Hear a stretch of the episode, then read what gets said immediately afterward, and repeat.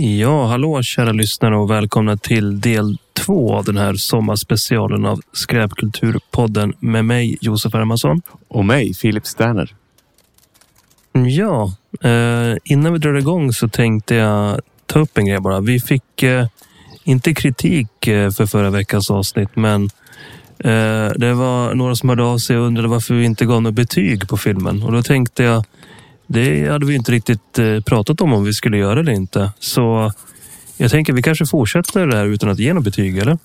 Nej, vi skippar betyg och så pratar vi bara om filmerna. Eh, så får vi väl säga, den här kan vi rekommendera lite extra om det är någon film vi, vi tycker var väldigt bra.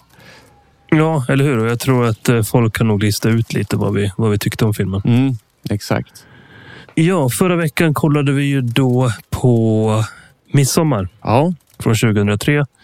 Och eh, då gav vi ju två ledtrådar. En som var att det även var två danskar med i den här veckans film. mm. Och så var, hade du också en ledtråd. ja men precis. Och det var ju att, eh, vad var jag sa nu? Jo, just det, att regissören till den här filmen, regissören och manusförfattaren är Henrik Schyfferts stora förebild. Exakt. Och eh, vilken film är det vi ska kolla på den här veckan? Det är Dödlig drift av Rolf Börjlind. Mm. Spännande. Eh, jag har aldrig sett den här filmen förut och hade aldrig hört talas om den heller faktiskt. Nej, kände du till Rolf Börjlind?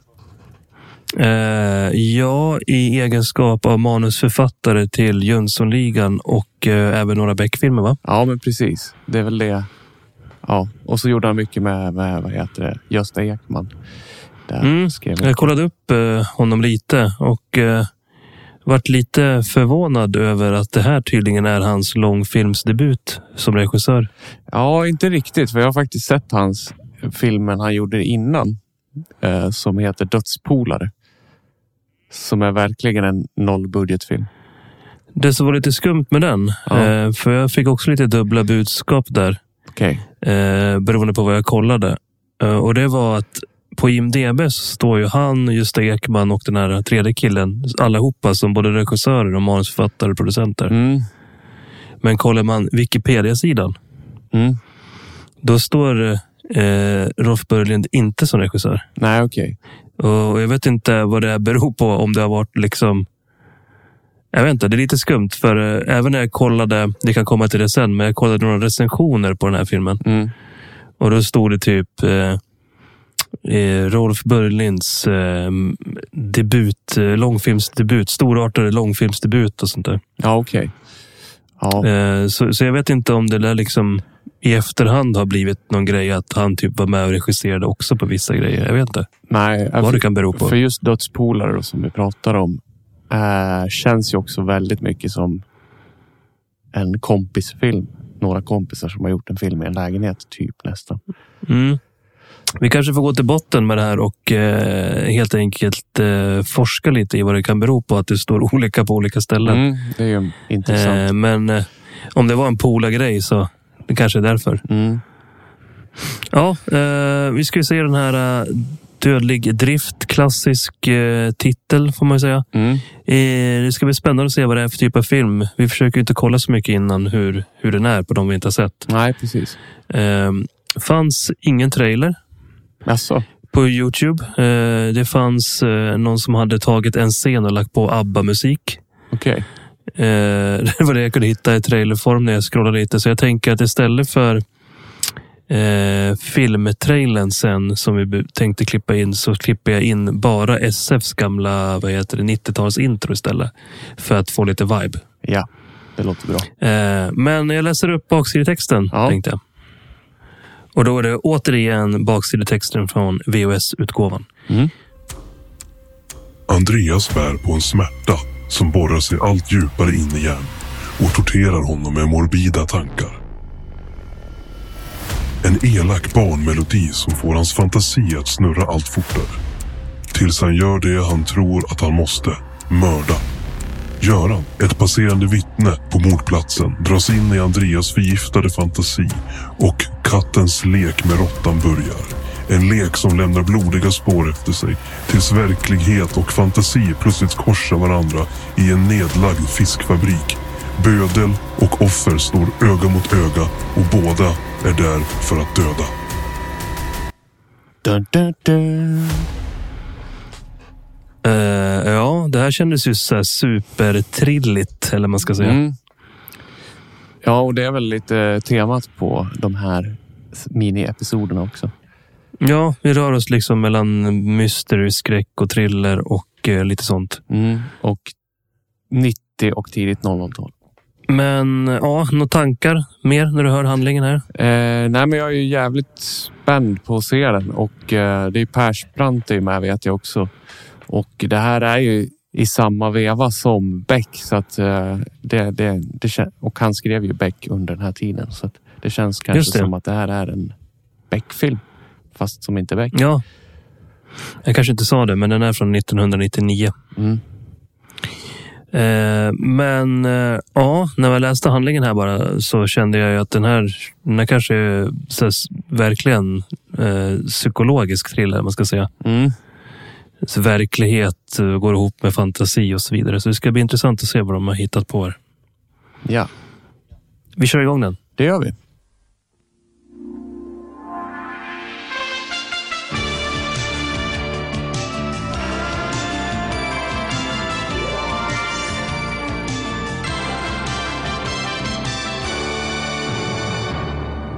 Ja, då är vi tillbaka från filmtittandet. Eh, Dödlig drift alltså.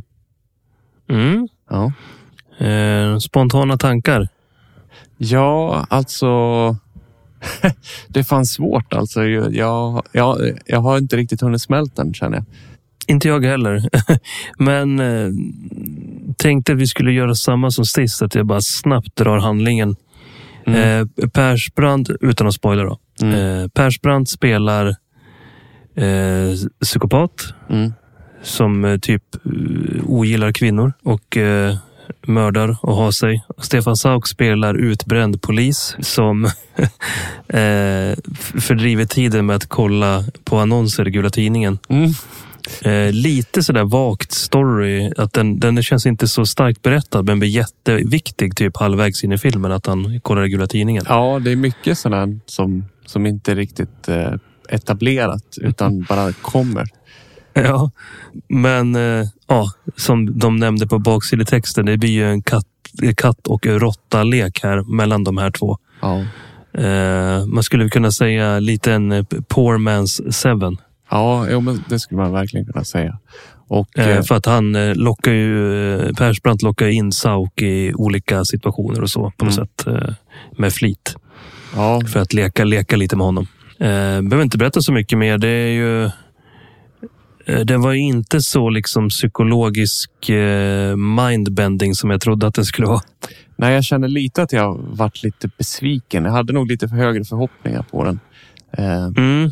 Speciellt efter, enligt mig, ett jävl, en jävligt cool öppning på filmen. ja, ja, verkligen. Riktigt cool öppning. Eh, och stämningen var, var liksom där i Stockholm, sent 90-tal. Mm. Det var så natt och så var det coolt filmat och så var det asbra musik och så kände jag shit, det här har jag och Filip liksom återupptäckt ett svenskt mästerverk tänkte jag i två minuter i alla fall.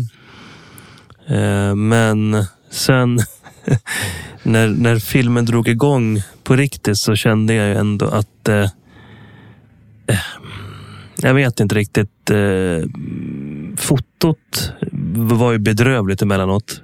Ja, däremot så jag tycker ändå, ja, men som det var, bara introscenerna var ju riktigt schyssta och det var ju som snyggast när man liksom ser det här diset och Stockholm ligger liksom lite, de här lite mer suggestiva eh, scenerna. Mm. Men det Ja, blir betydligt hette- sämre när de är inomhus tycker jag. Ja, han heter Esa Vorinen, han som har fotat den och han har gjort Drömkåken bland annat. Mhm. Och Ogifta par. Och Dubbelåtta. Okej. Eh, men ja, jag vet inte. Det kanske var budgetfråga, men det kändes vissa inomhusscener kände man ju. Okej, vad, vad händer nu? Mm. Eh, men eh, ja, som du säger, de här nattgrejerna var väl rätt snygga. Mm.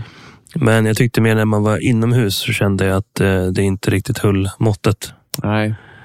Men den är ju väldigt kändistät filmen.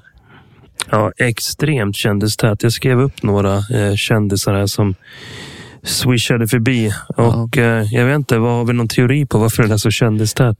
Nej, jag, jag känner så här att när Rolf Börjlind ringer, då ställer man upp. Ja, eh, vi kan ju dra upp eh, som sagt Mikael Persbrandt och Stefan Sauk i delad huvudroll får man ju säga. På något sätt. Ja, precis. Eh, och många har ju åsikter om Stefan Sauk, men jag måste ändå säga att jag gillar honom. Mm. Och eh, jag gillar även alla ljudböcker han har läst in. Eh, Han har något.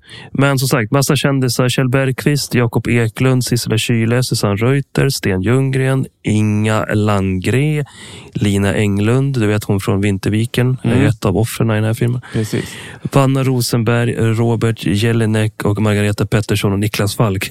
Mm. Det är typ kä- A-kändisar allihopa. Ja, nästan. verkligen. Och jag tänker typ Sten Ljunggren, han var ju med i Dödspolare. Eh, Mm. Persbrandt är med Gunvald i Beck-filmerna. Så att det finns Mm. ju många av de här som är skådisar. Sauk var ju med i Yrrol som också eh, Rolf Börjlind var med och skrev. Så att det finns ju kopplingar Exakt. till han på de flesta rollerna. Liksom. Susanne Reuter är också med i Yrrol.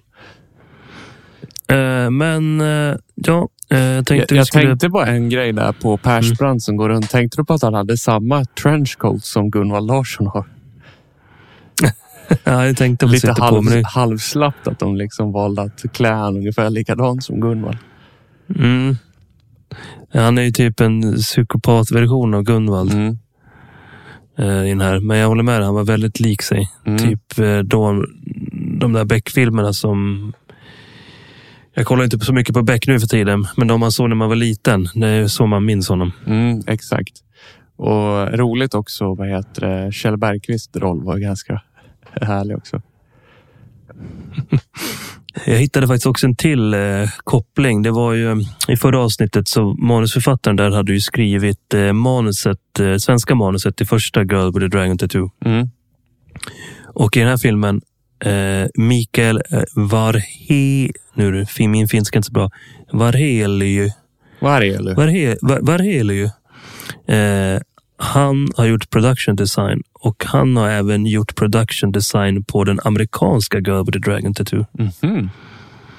Så det finns mycket kopplingar. Och även, och även besökarna. Okej, och där är Kjell Bergqvist med också i Besökarna.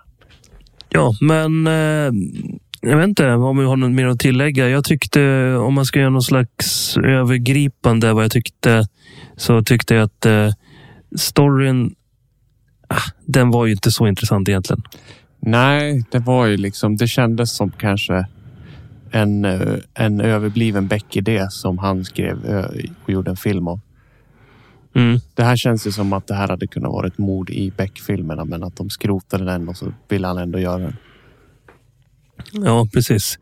Som den där Bond-filmen som inte är en Bond-film. Mm, Precis. Men det, det känns, alltså om man jämför med Beck så känns Beck lite mer helgjuten. Den här kändes lite lös i kanterna och lite liksom var lite överallt. Jo, den kändes lite ihopslängd eh, och den, den kanske bara gjord på det sättet. Ja, Det väl ganska upp, upptaget cast, så de kanske bara har filmat när de har hunnit och så vidare. Sen tyckte jag Kjell Bergqvists roll eh, lite liksom för stark för att vara en eh, bikaraktär i filmen. mm. Eh, han tar ju lätt över. Det känns som att eh, eh, Mikael Persbrandt, Stefan Sauk och Kjell Bergqvist i samma film är lite too much. ja men det, det håller jag inte med. Jag tyckte det var skitroligt att se vad heter Kjell Bergqvist eh, spela mot Mikael Persbrandt. Det har jag nog aldrig sett förut. Jag tyckte att deras kemi funkade otroligt bra. Ja, jag vet inte om jag tyckte det faktiskt. Jag tyckte att det krockade lite för mycket för att jag, jag tyckte att filmen var lite schizofren av att alla tre var med. Ja, okej. Ja, tre hårdkokta svenska skådespelare. Svenska män. Ja, Men eh, ja, stundtals eh, skitbra musik tyckte jag. mm. Mats Ronander som hade gjort den såg jag. Mm, okej. Eh, men eh, sen vet jag inte om man har mer att tillägga. Har du någonting att säga? Nej, men vi kan ju se för er som också vill se den. Jag vet inte om vi sa det i början, men den här finns då på SF Anytime och hyra om ni också vill se den. Men eh, jag rekommenderar ju alla att se filmen och sen även hänga med i diskussionerna. Ja, hör gärna av er och berätta vad ni, vad ni tycker om filmerna som vi tittar på. Mm. och tipsa oss om fler filmer. Eh, jag vill tillägga en snabb grej också. Att manuset är ju faktiskt baserat på en eh, roman med samma namn. Okej. Eh, av en Bo Norgren. Mhm. Och han verkar vara någon slags före detta polis som har skrivit massa sådana här böcker. De har lite samma namn. Dödens våg, hög nivå, bes, livsfarlig last. Eh, Så han rör sig nog i den här eh, Nordic noir-världen. Mm. Verkligen. Ja, eh, men vi kan väl runda av. De här avsnitten ska ju vara lite korta. Jag tänkte vi skulle avsluta på någon slags positiv note här bara. Eh, vad tyckte du var bäst med filmen? Eh, jag, jag vill ju säga att jag tyckte nog att det var bäst att se eh, Kjell Bergqvist och eh, Persbrandt agera tillsammans. Mm. Ja, men, eh, och så sen så tycker jag vissa av de här att det fanns mycket spänning ändå på många håll. Liksom när de är i fiskfabriken och när Sauk följer efter deras skuggar deras bil och lite sådär. Även om man kör lite för Mm. nära med bilen. Men, ja, men det finns ju vissa intressanta grejer. Ja, nej, jag tycker att det bästa var öppningssekvensen. Mm. Sjukt stark. Synd att eh, resten av filmen inte riktigt eh, höll samma mått. Sen tyckte jag musiken var bra. Och att det var kul med lite sådär sent 90-tals Stockholm. Mm, verkligen. Ja, och nästa vecka. Har du någon ledtråd till nästa veckas film? Mm, den är ganska svår också. Men eh, jag tänker att vi fortsätter på det spåret. Eh, Ledtråden är då att eh, han som var set dresser på den här filmen Mm. hade ett annat ansvar på nästa veckas film. För där hade han hand om standby props. Smalt. Så det är smalt eh, och den som har mycket tid över till nästa vecka så kan man ju gå in och försöka reda ut det här på IMDB. Ja, spännande. Eh, Det var allt eh, för den här sommarspecialen. Josef Hermansson heter jag. Filip Sterre heter jag och vi hörs igen nästa vecka. Hörs. Hej. Hej.